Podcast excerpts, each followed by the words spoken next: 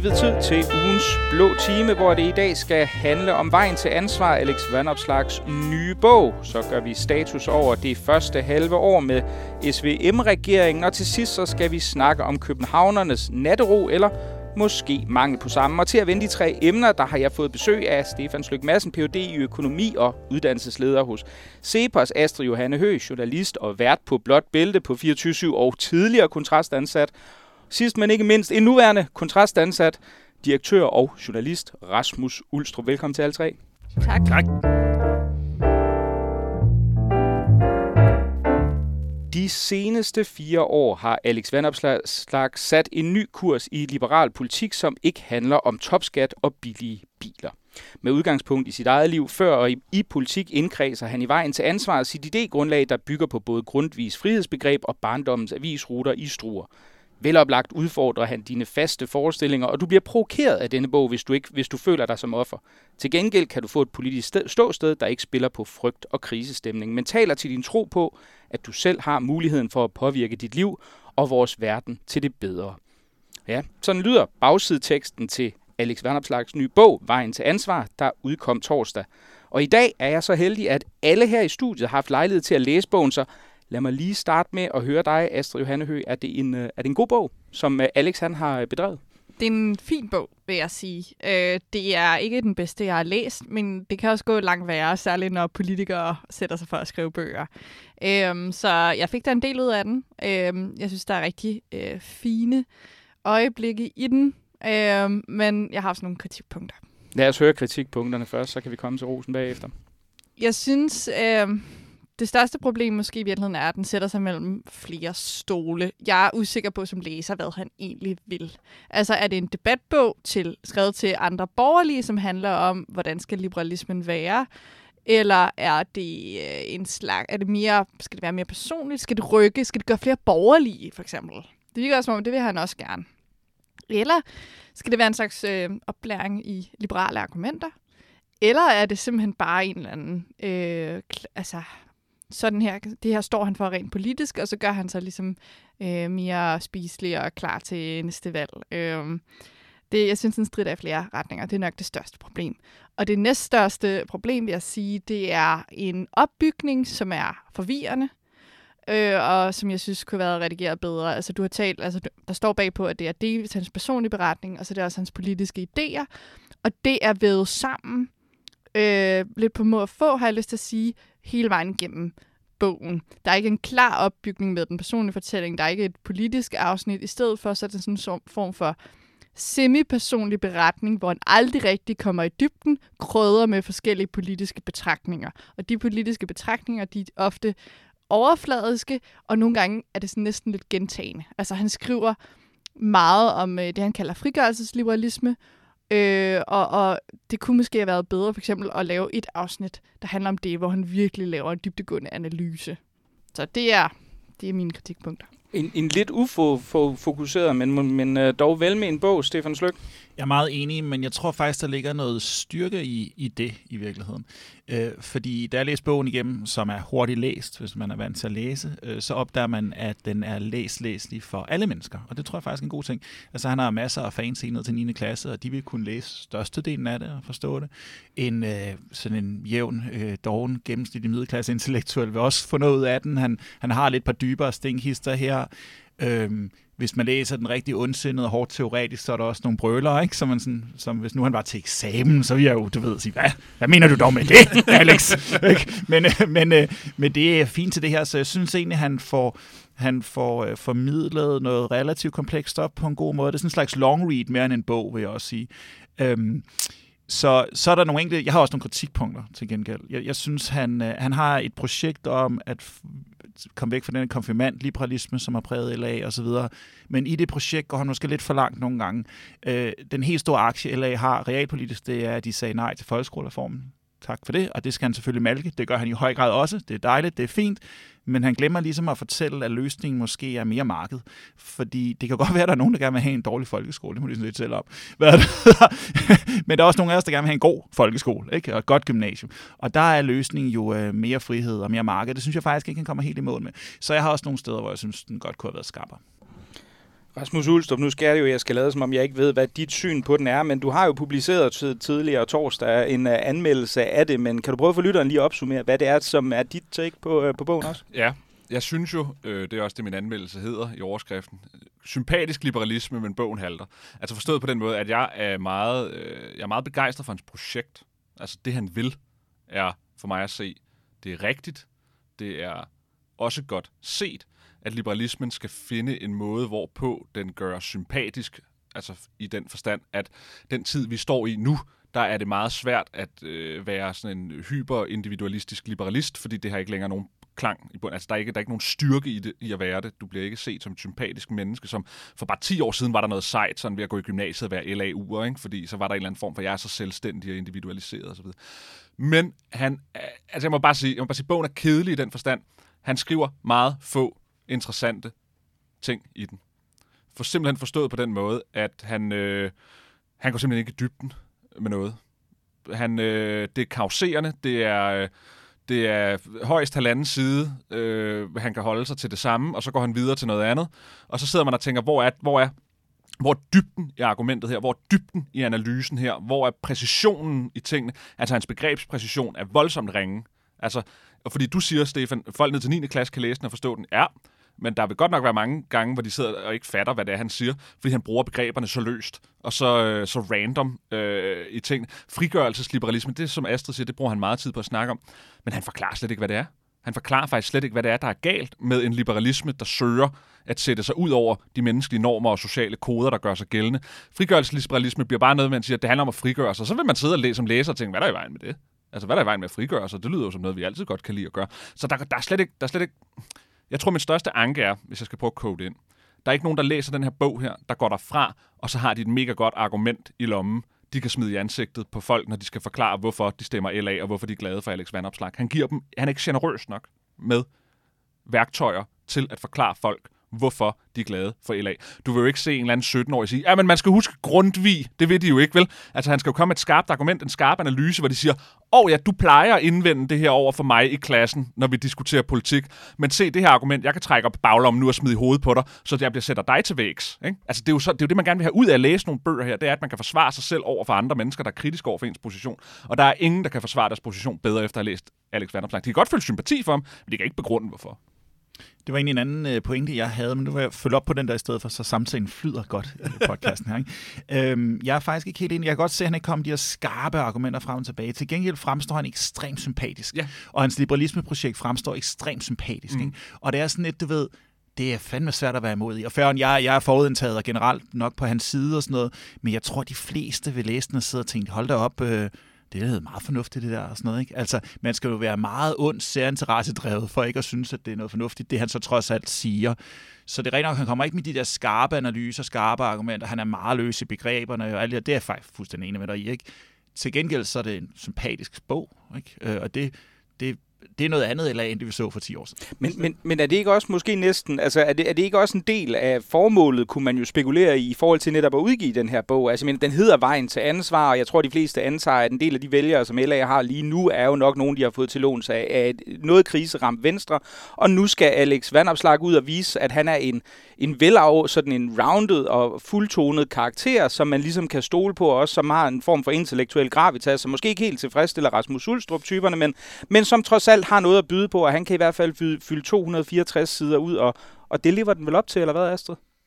Øhm, nej, nej, altså delvist, ikke? Øhm, vejen til ansvar, det tror jeg faktisk, jeg tror faktisk, det er titlen, jeg forstår mindst.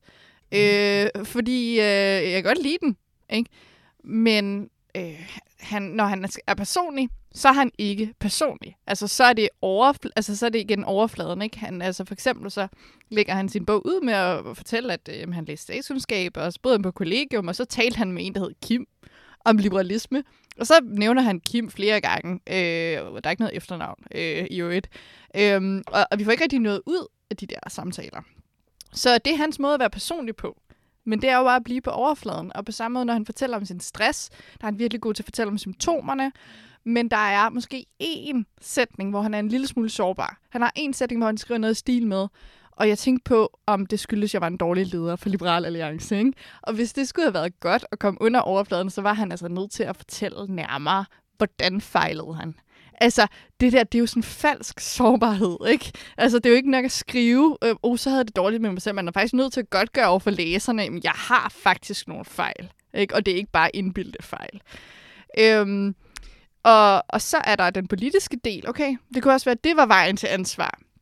Der synes jeg også virkelig, der mangler en rød tråd. Altså, han, øh, han fornævnt øh, Grundtvig og Kirkegaard øh, og Adam Smith men det er ikke fordi, igen, han kommer ikke dybt med nogen af dem. Ikke? Altså, du, altså, der er måske en side om Grundtvig, ikke? Altså, øh, og, og Kirkegaard, det er kun nogle få løsrevne sætninger, så var det simpelthen bedre at tage, at tage det helt ud. Fordi, altså hvis jeg bare havde, havde været redaktør der, så ville jeg sige, okay, men du skal beslutte dig, hvilken bog du vil lave. Enten så, øh, så, kommer, så går du i dybt med de her tanker, eller også så er det simpelthen bedre at holde det til en lidt kortere, debatterende, rent personlig, frisk bog.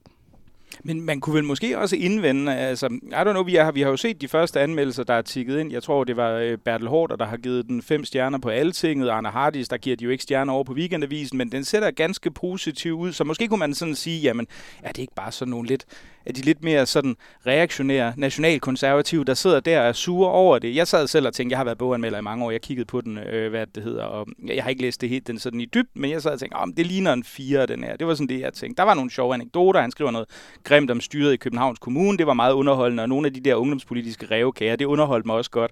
Altså, så kunne man ikke sådan sige, jamen er det, er det ikke bare et spørgsmål om, at, at det er fordi, han er blevet sådan lidt for, og det er jo også noget, man nogen måske vil indvende, han er måske blevet sådan lidt for konfirmant liberal og herning liberal, og det påtager jeg mig jo gerne. Det er jo, det er jo en sag, jeg nok repræsenterer i den her sammenhæng. Altså, altså jeg, vil, jeg vil gerne lige starte et andet sted. Manden står og er muligvis leder af Blå Blok. Muligvis er han kommende statsministerkandidat.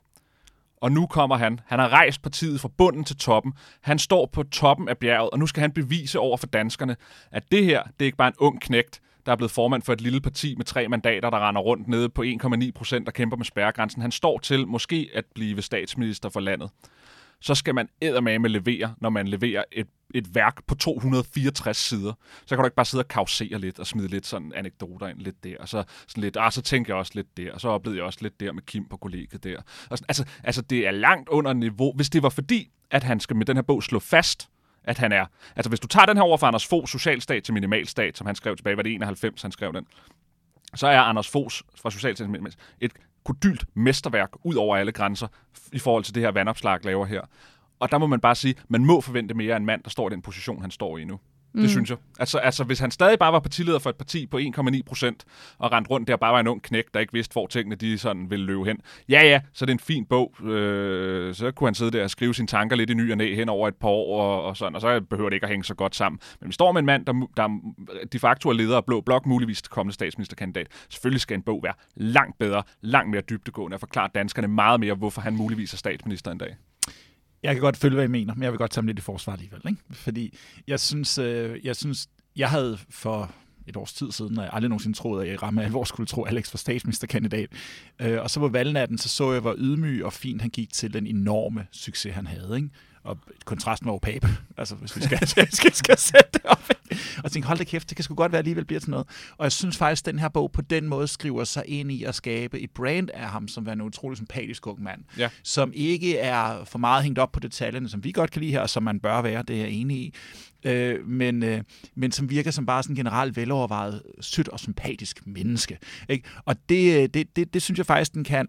Jeg er enig i hvad Astrids grundkritik, og det er svært at finde ud af, hvad det er for en bog, og der er en redaktør, der bare helt har manglet her. De der meta-observationer, han har i starten, er ulideligt irriterende. Altså, øh, men, altså det er der, hvor han skriver, øh, nu vil jeg skrive om det, og senere vil jeg komme ind præcis, på det. Og, ja, ja det, det er rigtig irriterende. Ikke? Og jeg kender det selv, så skriver også, at jeg skal skrive længere tekst, så skriver jeg sådan i starten, og så skal det pilles ud igen. Ikke? men, men, men jeg er ikke enig i, at at de skulle, han skulle have fjernet selv de overfladiske referencer til liberalistisk øh, teori, og særligt til det nationale, fordi af to grunde. Dels det kan inspirere andre læsere til rent faktisk et stykke længere ned, de tænker. Det synes jeg faktisk også, det kan. Altså, som måske ville kede sig gevaldigt, hvis den brugte 20 sider på Hayek, ikke? hvad det hedder, men som måske så inspireret i at finde ud af, hvad han er for en.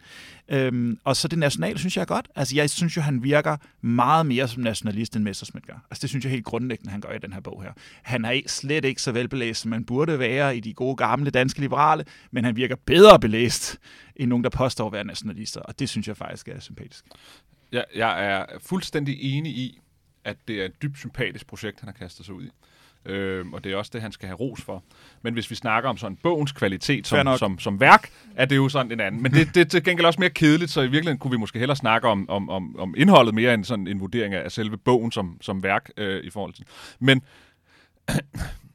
han, jeg frygter, nu så jeg det her øh, hvad hedder det, interview i Berlingske med Forlager, hvor Forlager går, øh, journalisten hos Berlingske, går ham hårdt på klingen i forhold til, hvor, hvor meget han egentlig gerne vil tage et opgør med woke og med indvandring og alt muligt andet. Og der afslører han sig som rimelig woke venstreorienteret. Kvinde, øh, transkvinder skal kunne komme i kvindefængsler, selvom de er mænd. Øh, børn skal kunne have fire forældre. Øh, indvandring, så længe man forsørger sig selv og opfører sig ordentligt. Alle de her ting. Så jeg har den lidt den mistanke, at i virkeligheden så er årsagen til, at han ikke går i dybden med sine analyser og sine argumenter i bogen, det er fordi, at så vil han havne et sted, han faktisk ikke kan stå indenfor. Ved at holde det på overfladen, så kan han sige, jeg kan godt lide fællesskab, jeg kan godt lide ansvar, jeg kan også godt lide frihed, og så synes alle, jeg er sympatisk. Men når jeg så får de svære spørgsmål, og prøv at lægge mærke til gennem bogen, der på intet tidspunkt, man giver sin modstander ordet. Der på intet tidspunkt, man siger, min modstander vil mene det her, eller indvende det her. Nu forklarer jeg så, hvorfor at de tager fejl. Det gør han ikke, fordi han kan faktisk ikke begrunde sin position i dybden, fordi han faktisk ikke ligger der, hvor han prøver at give indtryk af, at han gør, fordi han ligger der, hvor han bare er woke og konfirmand liberal. Det har han jo afsløret i Berlingske. Mm. Øhm, nu bliver det, nu kommer det til at lyde, altså der er virkelig meget kritik herfra. øh, men der er, også, der er også masser af gode ting at sige. Jeg vil også lige sige, at øh, jeg tror også, jeg har med vilje ikke læst andre anmeldelser, men jeg tror, at øh, de, hvis de er meget positive, så er det fordi, at han er meget, meget sympatisk. Men det er også lidt en kritik ved bogen, fordi jeg synes hele tiden, han placerer sig et sted, hvor han er konservativ, men ikke for konservativ liberal, men ikke for liberal, apropos din indledende kritik, Stefan. Ikke? Altså, han, han bringer ikke markedet på banen i forhold til at løse folkeskolens store problemer. Øhm, så min kritik har intet at gøre med, at jeg er konservativ. Altså, jeg er også selv øh, ret liberal. Så det, det handler simpelthen om, at jeg havde forventet mere. Ikke? Og manden har lige fået fondsmagtprisen som en stor borgerlig tænker. Øhm, og, og, og derfor synes jeg godt, man kan forvente lidt mere.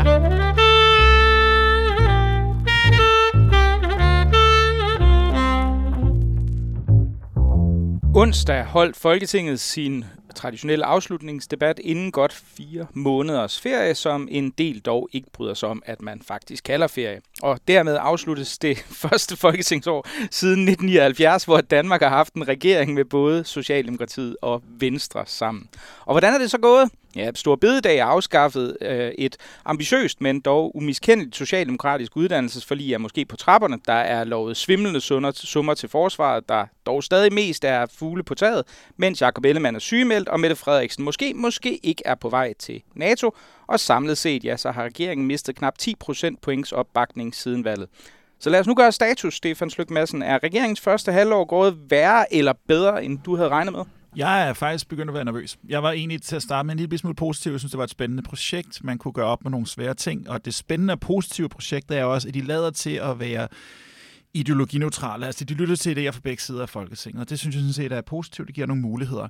Øh, og det er en tendens, vi ser mange steder i Europa. Jeg har lige været nede og tale om det i Prag, og været i en podcast og, og forskellige steder. Så det ser vi flere steder. Regeringer i Europa er sådan nu. Det er teknokratiske midterregeringer. Men deri ligger faktisk også faren, at de, energi, at de er ideologineutrale, undskyld. Øh, fordi de har ikke nogen principper. Der er ikke noget at spille op imod, og de sælger hvad som helst. Og vi har jo haft nogle helt vildt principielle debatter her på det sidste. Abort, Syriens kvinder, øh, hvad det hedder, nu kommer presse, hvad det hedder, øh, ak, hvad hedder, agtindsigtlov, nej ikke agtindsigt, presse... Øh, Ja, hvad nu? Offentlighedsloven. Offentlighedsloven, tak Astrid. Offentlighedsloven op, ikke? Og hvad er de her endt i hver gang? Der burde være dybe, principielle spørgsmål. Det er endt i sådan nogle lokumsaftaler hele tiden, og så er principperne bare blevet smidt ud af vinduet. Ikke? Skal Syriens møderne hjem eller ej? Vi tager den ene hjem, eller den anden blive. Ikke? Abort ender garanteret med at være 15 uger, som hverken er 12 eller 22. ikke?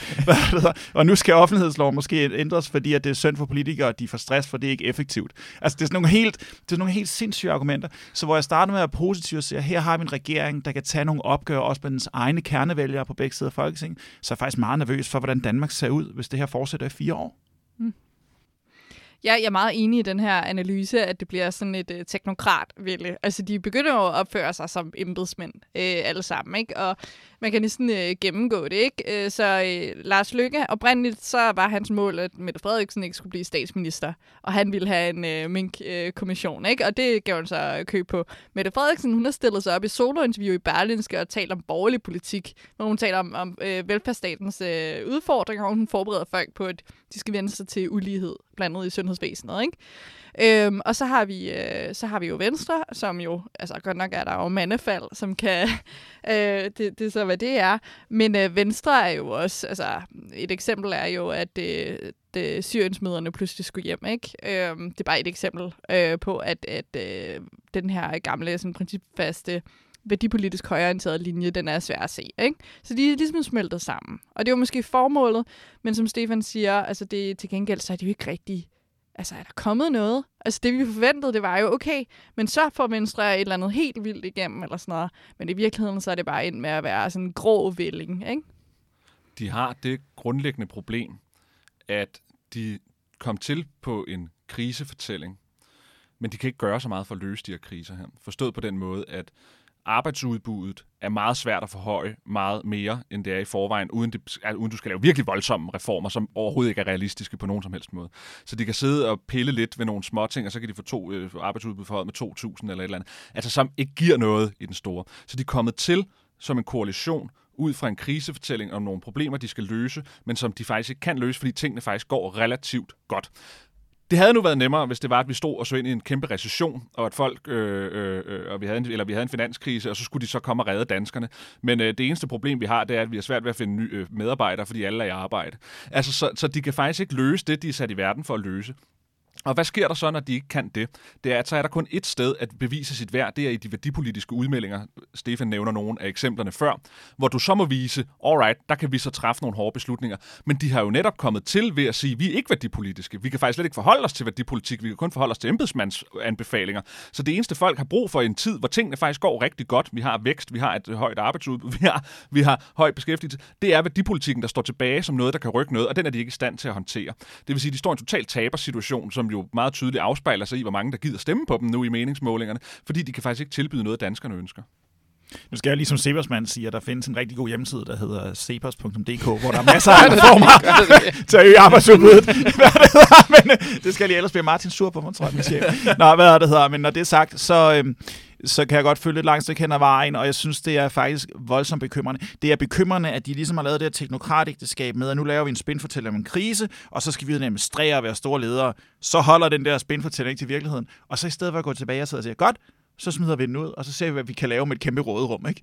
Som man jo også kunne have gjort. Mm. Altså, der kunne de faktisk være en populær midterregering, hvor man så siger, okay, ved du hvad, analysen var heldigvis ikke så slem. Var det dejligt, vi har fået nogle flere penge, lad os bruge dem på at få et federe land. Ikke? Så de, de er bare sådan helt låst fast. Jeg tror igen, det er fordi, de også selv lider under ikke at have nogen principper i den regering. For du ved, lige snart de siger principper, så bliver de uenige. Ikke? Øhm, og jeg er altså meget nervøs. Jeg ved, at de er meget nervøs for, hvorfor, hvis alting, alting bare skal være sådan nogle øh, lokumsaftaler og sådan noget der, hvad er det for et land, vi får? Altså, så vil jeg hellere have en ren rød regering, som jeg kan spille op imod, placere klart skyld ved, spille noget politik op imod, også en gang imellem få noget politik ind. Øh, røde mennesker kan også lytte til fornuft, ikke? Eller er jeg sikker på faktisk godt, mange på venstrefløjen hellere vil have en rigtig blå regering, ikke? Altså, der ved man, man ved ligesom, hvad, man, hvorfor nogle argumenter, der så er kommet for, ikke? Og her er det sådan lidt, hvad er det her for noget? Ja, fordi forskellen er, hvis der er en rød regering, jamen så bliver det principdiskussioner, ikke? Øh, så, så, bliver det, og så bliver befolkningen også trænet i at finde ud af, okay, men, øh, hvad er det for principper, der er på spil, og hvem er egentlig mest enig i. Men, men her, det kvæler jo bare en hver diskussion, og så bliver synker befolkningen altså også bare noget i sådan noget øh, sløvhed, ikke? Og på den måde kan det være farligt, det er jeg meget enig i. Altså, jeg har en klar fornemmelse af, altså det her Astrid nævner her med sløvhed. Altså for mig at se, så jeg kan ikke huske, hvornår, nu har jeg efterhånden været sådan meget politisk interesseret og aktiv, også professionelt sådan i årene. Jeg kan simpelthen ikke huske en periode, hvor jeg føler mig intellektuelt død, som den periode, vi er i nu. Alt er bare så kedeligt. altså, alt, alt politisk er bare røvsygt. Altså, fordi der, ikke, der er ikke nogen fede diskussion. Hvor er de fede, store diskussioner? Politik handler om uenighed. Politik handler om, at mennesker er uenige om, hvad der er det gode liv, hvilke værdier, der skal gøre sig gældende, hvordan man skal komme frem til det, man gerne vil. Det er det, politik findes for. Det er det, vi har et demokrati. Og vi har bare totalt, for mig at se, dødvande, så kan jo de analytikerne godt sidde og sige, åh, hvad nu med Venstre i forhold til, hvem der skal blive formand, mm. og hvad med Mette Frederiksen og NATO? Det har ikke noget at gøre med selve den nej, demokratiske politiske situation, vi står i, fordi den er bare død. Altså, jeg, jeg, føler, jeg, jeg har en oplevelse af, at den er bare kvalt. Altså, altså jeg, jeg føler, at politik er blevet kvalt. Men, men, men der er vel også en underlig ting, altså fordi man kan sige, mange af de de, de, hvad skal vi sige, i anførselstegn krise. Der var naturligvis et, den her lurende recession, som alle regnede med, og, og, og vi kom her sådan i starten af året på den korte bane.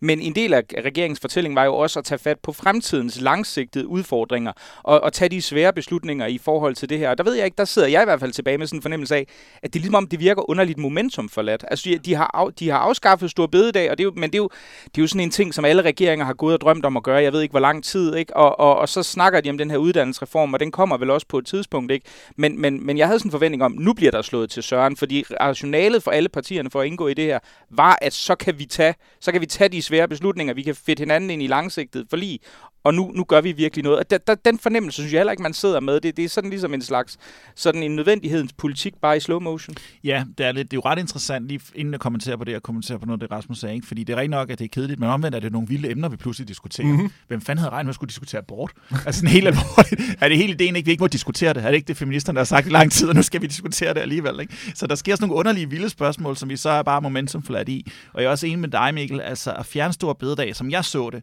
så var det første skridt i en drejebog, der sagde, der var en magtdemonstration, vi gør det her, fordi vi kan. Og vi er fuldstændig ligeglade med, hvad folk siger. Ingen skal gøre noget ved os. Bang. Okay, fair nok, UN, ikke? så skal du bruge det der til et eller andet. Så skal der jo ske noget rigtigt nu. Ikke? Eller også skal du gå tilbage og sige, ved du hvad, jeg havde ikke behøvet afskaffe den, I får den lige igen. Altså det kunne man også godt gøre, når man ikke grundlæggende så bare køre rent teknokrat på det, og så sige, okay, den er der råd til alligevel. Altså det er jo helt mærkeligt det her med, at man starter med at lægge så hårdt ud, og så sker der ikke noget. Og det kan godt være, at der kan noget ske en masse nu. Det er jo, øh, de kan jo sidde der perioden ud. Men lige nu virker det mærkeligt, og det virker visionsløst for sit liv. Jamen, jeg, jeg, synes, altså jeg, jeg, jeg tænkte, når de her kommer til, så kan det godt være, de tør de frække ting. Altså, får vi en diskussion af, om SU på videregående uddannelser mm. skal gøres lånebaseret. Mm. Det kunne være sådan noget lykke noget, ikke? Ja, ja, ja, og det vil være, hold kæft, der vil blive sparet penge Yes. øh, i det Ja, offentlige. Socialdemokratiet vil Ja, også Og Socialdemokratiet altså, vil også kunne ja. argumentere for det. Ja, Ikke? Det kunne være rigtig sådan en koalition mellem Socialdemokratiet, Venstre og Moderaterne. Det kunne være at lave sådan en... Eller pensionsalderen. Alright, alle skal selv spare op til pension. Vi afskaffer den universelle pension. Altså de her, altså hvis det var historisk nødvendigt, de gik sammen, så kan de også godt tage opgør, der er historiske i den forstand, at de kan demontere nogle af de, for eksempel den universelle pension, der blev indført, var jo det, man sagde, det var der, velfærdsstaten blev skabt. Alright, har de så nosserne til at sige, så er det det også her nu, vi fjerner den. Ikke? Nope, overhovedet ikke. Så de har ikke, de har simpelthen ikke viljen eller styrken til at gennemføre det, som jeg tænkte var oplagt øh, interessant en eller anden måde. Øh, give noget, wow, historisk vingesus over sig overhovedet. Den her, den her regering, hvis det fortsætter den, kommer bare til at gå ned i historien som den mest ligegyldige regering. Mm-hmm. Ja, det tror jeg også. Altså, det er... Øh, jeg ved simpelthen ikke, hvor regeringen er på vej hen. Altså, øh, det, øh, som sagt, du nævnte nogle rigtig gode eksempler på nogle reformer, der kunne have været. Men nu, nu er det nærmest, altså, altså, har de noget som helst på tapetet? Jeg ved det virkelig ikke, og jeg ved ikke, om, om det er... Det er jo ikke engang sådan, at øh, okay, Ellemann er syg, og Venstre er svækket, så kører øh, Mette Frederiksen bare med klatten. Nej, altså, det, vi ser næsten ikke engang hende længere. Altså, øh, så det, er- det er bare ligegyldigt. Ja, jeg, jeg synes, det er, så, det er så interessant det her. Altså, jeg, det kan godt være noget med ledelse, ikke? Altså, hvis det er rigtigt, med Mette Frederiksen virkelig er på vej væk, så har hun så prioriteret noget andet lige nu. Lykke prioriterer sig selv. Og hvad er det hedder? Og Venstre skal bare forsøge at overleve et eller andet. Så der er måske heller ikke nogen til at sætte sådan rigtige visioner i virkeligheden. Og så går sådan et projekt bare sådan lidt, lidt død og bliver sådan lidt, lidt, lidt, lidt ligegyldigt i virkeligheden. Ikke? Og det er jo, øh, det, det er jo tragisk i virkeligheden. Og nu er, har vi jo kommet ind på, på det her med Mette Frederiksen, der måske er på vej væk, og vi må jo sige, altså internationale analytikere i forbindelse med den her Na- NATO-generalsekretær toppost betragter hende jo som værende i spil til det, og det gør de fleste i det danske politiske miljø vel også mere eller mindre, mm, for nogen mere officielt end andre. Men altså, hvad kommer der til at ske, hvis, øh, hvis vi faktisk kommer til at se, at hun forlader, øh, hun forlader dansk politik? Det vil jo være et øh, noget af et, et tektonisk pladeskift, der, der i så fald kommer til at ske. Nogle gode bud? Jeg, jeg er... Jeg, at det er bare et, et gæt, det her, eller sådan. Jeg, jeg, jeg kan ikke se, hvorfor hun skulle være interesseret i det. Eller jo, det kan jeg godt, ud fra sådan rent personlige ambitioner selvfølgelig. men, men hun stod fra 19 til 22 som en historisk statsminister, der kan sætte et eftermæle. Altså, hun kunne skabe et tusindårsrige med Mette Frederiksen i toppen, der virkelig kunne skabe et Danmark efter hendes hoved. Og jeg, jeg synes, det vil virke præmaturt at smutte allerede efter en valgperiode, og så, og så hoppe afsted. Altså, det, det, det, altså, så har hun tabt den mulighed, hun havde for en toppost i NATO, som, altså, der er ikke nogen, der kan huske, hvad nogen generalsekretær i NATO hed, udover Anders Fogh og Jens Stoltenberg, fordi de er ret, ret sådan ligegyldige i, i menneskehedens bevidsthed. Men hun kunne altså godt, altså, altså, e-, eller jeg ved ikke, om det giver mening, det er at prøve at sige, at, at, at hun bytter Hun bytter en mulighed for at være en historisk skikkelse i Danmark, også langt ud i fremtiden, for en ambitiøs toppost internationalt, som gør, at hun bliver glemt. Mm. Jeg ved ikke, jeg, jeg vil nu godt øh, kunne se det for mig, fordi jeg tror, at øh, hun er psykologisk påvirket af, at øh, hun ser sig selv som en meget stærk, meget dygtig leder, og så er hun blevet slået oven i hovedet for noget, hun mener er småting. Ikke? Hun vil gerne diskutere, om der overhovedet var en minkrise, for eksempel. Ikke? Øhm, så af den grund, så tror jeg godt, at jeg tror, det er en naturlig udvikling, vores statsledere har. Når de har nået toppen, så finder de ud af, at gud, jeg er for lille til det her land. Og så må de videre, ikke? Og det, ja, og det kunne jeg sagtens øh, se for mig. Men jeg vil sige, at det er en, som ikke mener, at det, det er sandsynligt, at hun, øh, hun får posten det er Peter Viggo Jacobsen, som peger på, at en af øh, sådan, de vigtigste regler i forhold til, hvem man vælger, det er, at det skal rotere lidt mellem nord og syd. Og nu har vi haft to nordiske øh, tæt på hinanden, så alene det tæller for, at hun ikke får den. Men der undervurderer du en meget, meget vigtig ting på Mette CV, ikke? Kvinde? Nej. Nå, okay. nej, nej, nej, nej, nej, nej. Ja, ellers godt bud. Det er jo Så typisk, du nej, tænker nej, nej, nej. kun på køn. Hun har, øh, hun, hun har jo læst Afrikastudier. Nå ja. Lige præcis. Det bliver da ikke mere siden da. Det er da ved holde op. Det er, sådan, det, er da, det er da helt utroligt, at uh, man, kan, man kan ende som NATO-topsekretær. være generalsekretær ved at læse Afrikastudier. Det er da imponerende. Øhm, Ja, I don't know. Altså, nu spurgte du til, hvad skal de så gøre og sådan noget. Det ved jeg godt ikke sker det her, fordi selvfølgelig Socialdemokratiet holder fast i statsministerposten, men, øh, men hvis jeg sådan helt kold, kynisk skulle rådgive dem, så skulle de sætte lykke til at være statsminister. Altså helt grundlæggende. Hvis det bliver en succes, ja, yeah, whatever, så har han fået en succes med det der, han smutter alligevel, lige snart han får en toppost, ikke? Hvis det ikke bliver en succes, så kan de tørre den af på ham. Øhm, og øh, hvem af de to bud der Socialdemokratiet er egentlig klar til at være statsminister lige nu? Varmen er, er jo overhovedet ikke folkelig, og og sådan minder om sådan en dårlig kopi af Corridon, ikke? Øh, og øh, hvad er det hedder, så har vi en justitsminister, der ikke synes, han skal holde loven. Og det tror jeg faktisk, at socialdemokratiske kernevælger har haft det rigtig svært ved, for at sige det lige ud. Han er slet, slet ikke klar til at være sådan en folkelig statsminister, som er det, de kører med sig. De har ikke nogen. For en ting, som er meget kendetegnet for Mette Frederiksen ledelsesstil, det er, at de folk, der kunne udfordre hende, har hun søbet ind i sig selv, helt grundlæggende. Så de står, står og falder med hendes projekt. Og hvis hun lige pludselig er væk, og hendes projekt er hende, ikke? det kan vi jo konstatere ret kraftigt, hvis hun lige pludselig er væk, hmm, så er der faktisk et talentproblem i øh, det parti, som, som jeg tror slet ikke folk har forstået, forstået der. Jeg tror, hun kunne... Det er interessant med lykke. Fordi en af de ting, jeg tror, der nærer Mette Frederiksen, eller nærer samarbejdet i regeringen, det er, at lykke er meget egenrådig. At lykke gør, hvad lykke synes. Og Lykke er jeg ret sikker på, melder ting ud, uden nødvendigvis lige at clear den med, med de andre. Altså, det er jo, altså, that's how he is. Han, kan, han er jo dygtig i spillet. Og det, der kan være en trussel mod sådan en her samlingsregering hen over midten, det er selvfølgelig, at konflikterne mellem de forskellige partiledere bliver så store, at samarbejdet ikke holder. Og der kan man neutralisere den konflikt ved simpelthen at gøre Lars Lykke til statsminister, frem for at man har ham som en udenrigsminister, som går og strander lidt på statsministeren hele tiden, som det passer ham, fordi han synes, han er så stor og stærk. Altså, i virkeligheden kan man neutralisere den mulige konflikt i regeringen ved faktisk bare at give ham den post, hvis Mette Frederiksen... Så selvom Lykke er inde i teltet, så står han stadigvæk og tisser ind, så du skal have ham længere ind i, Nå, men fordi, af nå, teltet. for fordi, ligesom fordi det er nemmere bare at underlægge sig Lars Lykke, end at have ham som en lille modstander, fordi han mm. kan ødelægge mangt og meget, hvis han sætter sig for det, fordi at han er, som han nu engang er, dygtig politiker. Mm. Det tror jeg er meget rigtigt, og så skal vi også huske på den anden ting, lige nu står Socialdemokratiet elendigt i de her målinger. Og nu gik øh, Socialdemokratiet frem med sidste valg, men ellers så havde Mette jo faktisk ikke vundet et valg med det parti. Kommunalvalget var det værste valg i deres, øh, stort set deres eksistenshistorie, så vidt jeg lige husker min valghistorie. I hvert fald i 100 år, noget af den stil, ikke? Det er nok i deres eksistenshistorie, i 100 år.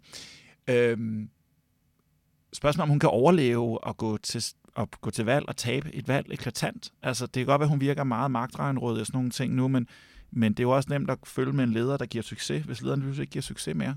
Altså, så det kan også være et helt grundlæggende motivation for at søge til NATO. Så slipper du for det der lorte demokrati.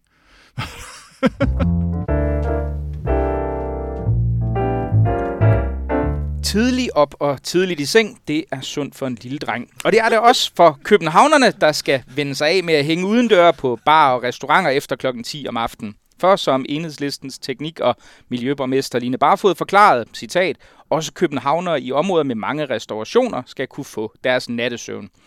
Og altså, Rasmus Ulstrup, når nu ikke københavnerne selv kan finde ud af det, er det så ikke meget fint, at borgerrepræsentationen sørger for at pådutte dem noget god gammeldags borgerlig ro, regelmæssighed og renlighed, så vi kan få gjort op med den hemmelingsløse hedonisme, der herrer storbyen i nattetimerne? Jo, jeg synes, det er glimrende. synes, det er glimrende, og det skal jo lige siges, jeg, jeg synes ikke, du sagde det, det er jo ikke i weekenderne, der taler Nej, der det er, taler om, øh, det er i at man ikke må have udeservering øh, mandag til torsdag øh, i byen. Det synes jeg er fint. Øh, klokken 22 er solen også gået ned. Der er ingen grund til at sidde og råbe udenfor. Når der alligevel er blevet mørkt, så kan man trække indenfor. Det, det er helt åbenlyst, at man skal ikke forstyrre andre mennesker. Så øh, når klokken er 22, så skal det arbejdende folk, de skal sove, fordi det er hverdag, vi snakker om det her forslag ud på. Og det arbejdende folk, dem skal man respektere, fordi dem, der sidder og skråler derude, det er folk på SU, der sidder og lever af det arbejdende folk, og så synes de, de skal holde dem vågne ved at sidde dernede og snakke på gaden, og det skal man selvfølgelig ikke. Jeg er lodret uenig. Jeg er så uenig, som det kan være. Altså, jeg, jeg, jeg elsker byen, fordi den er byen, og byen skal være så fri som overhovedet muligt. Det giver liv, energi osv., og, og jeg gider ikke have, som Ulrik Thomsen engang øh, sagde, øh, Søren Ulrik Thomsen engang sagde det, han kaldte, at, øh, at alle de her øh, yder, undskyld, hvad der andre fra provinsen flytter ind med deres parcelhusmentalitet, og så til sidst så ender København bare, og vi er tæt ved at være der, med at være sådan nogle vertikale parcelhuskvarterer. Og I gider det ikke. Hvad er det, så hvis du ikke kan lide byen, så flyt hvad er der, det mener helt grundlæggende. Ved du hvad, du kan også spare så mange penge på dine udgifter til bolig, at du sagtens skal tage en taxa frem og tilbage den ene gang om måneden, hvor du skal ind og gå i teateret, eller hvad du skal. Øh, og ikke for at sige noget grimt om teater, teater er godt. Selvfølgelig skal byen være så fri som overhovedet muligt. Og de her folk, der er med til at give byen liv og gøre den lækker og sådan noget, det er blandt de her barejere. Og øh, jeg er ikke enig i, at det kun er studerende, der sidder kl. 22 om aftenen. Altså det kan har du ikke som liberalist, har du ikke respekt for det arbejdende folk, der skal sove, så de kan være produktive? Jo, jeg har mest respekt for friheden til at organisere sig, og hvis man ikke har lyst til at bo tæt ved en, så kan man flytte et andet sted hen. Men er det ikke dem, der har lyst til at råbe og skrige, der skal gå et andet sted hen, end at forstyrre det arbejdende folk, der ejer en ejendom? Jo, men så må man øh, løse det på markedsvilkår. Det tror jeg også godt, man kan. Altså, fordi for eksempel de her øh, lejligheder bliver jo så også øh, billigere end andre, eksempelvis. Astrid, hvad repræsenterer du den gyldne middelvej i, uh, i diskussionen mellem uh, en, uh, en uh, formynderisk borgerrepræsentation og markedskræfternes uh, vilde haven? Ej, men jeg er også meget uenig med Rasmus, faktisk. øhm, og, og, og det skyldes, at jeg mener, at det er en meget forkælet øh, tilgang, det her med at øh, tro, at man kan blæse og have mel i munden. Altså, hvad vil du helst? Vil du bo i centrum af byen, eller vil du godt have ro?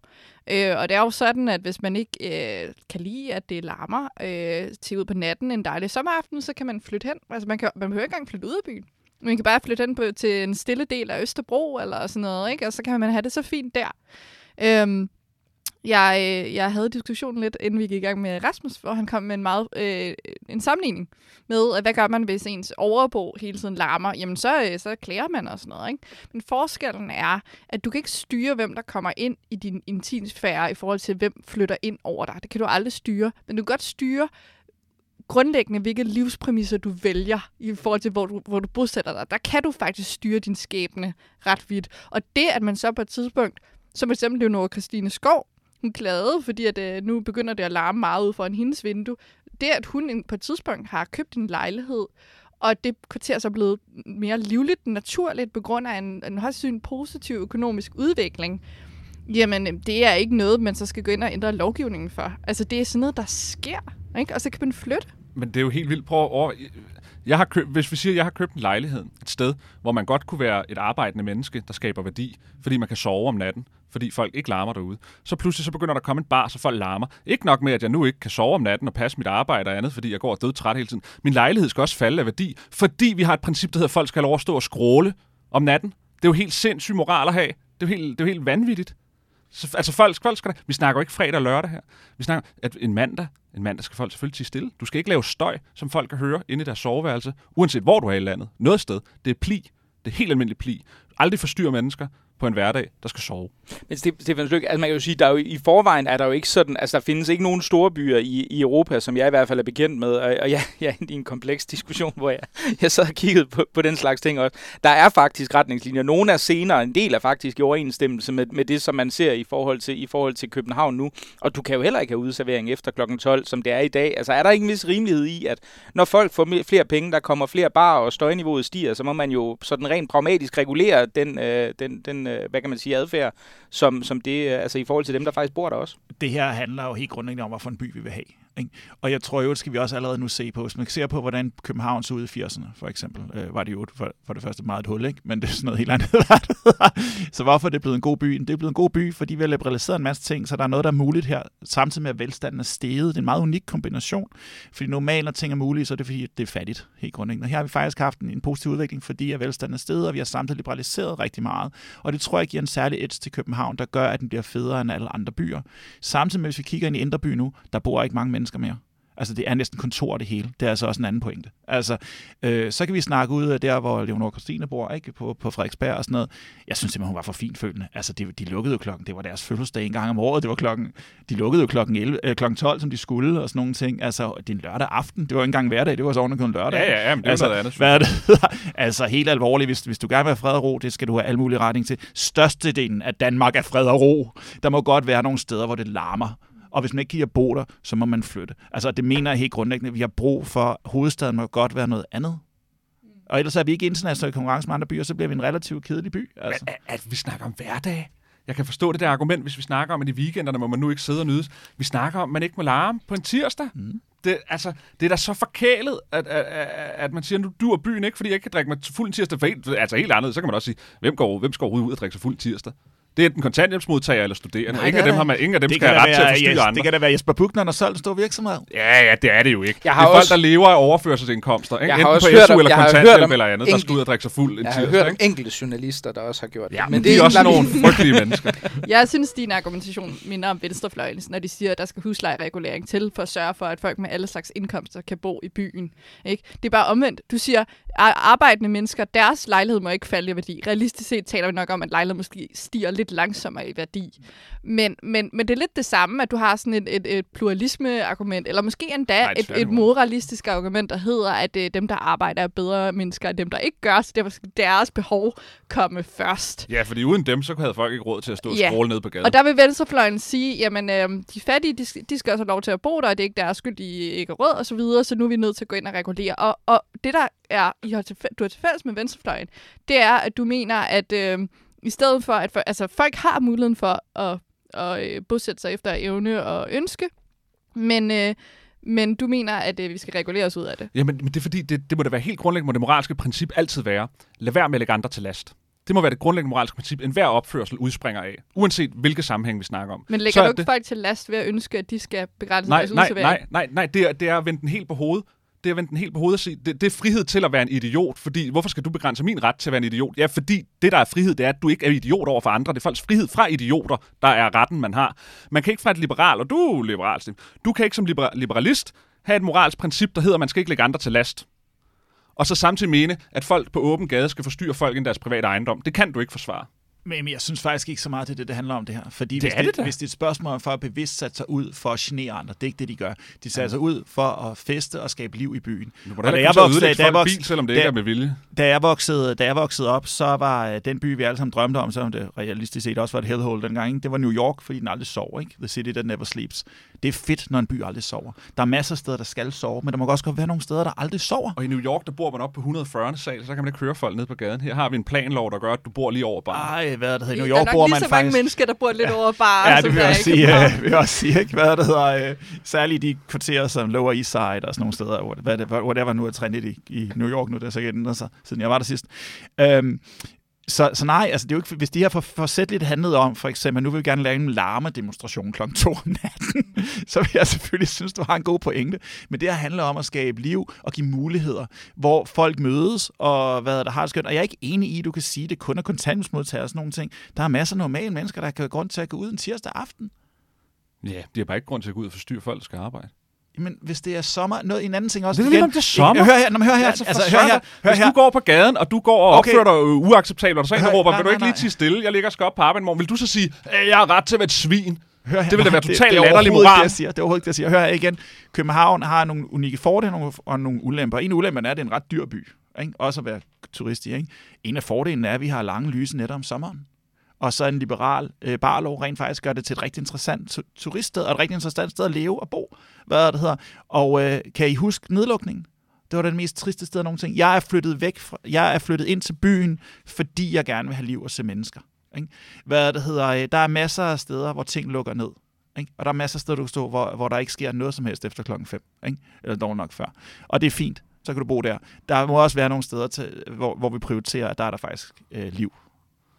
Du er stadig gang til, hvorfor du har ret til at lægge andre mennesker Jo, til det har last. jeg. Fordi det er ikke, du sætter ikke ud for at lægge andre mennesker til last her. Det Og er en her- kvalitet, som du skal betale Her for. bruger jeg mit studieværtsprivilegie til at skære benhårdt igennem, og så vil jeg jo så sige, at, øh, at folk, der ikke føler, at de eventuelt kan leve med borgerrepræsentationens formynderiske håndtering af det her, de har jo altid muligheden for for eksempel at vi flytte til dejlige Aarhus, hvor man bibeholder muligheden for udeservering helt til klokken 12 også på hverdag. Tusind tak, fordi I kom, Stefan Slyk Madsen, Astrid Johanne Hø og Rasmus Ulstrup. Du har lyttet til Den Blå Team. Mit navn det er Mikkel Andersen, og hvis du ikke har meldt dig ind på kontrast.dk-medlem, så gør det nu. Tak fordi du lyttede med.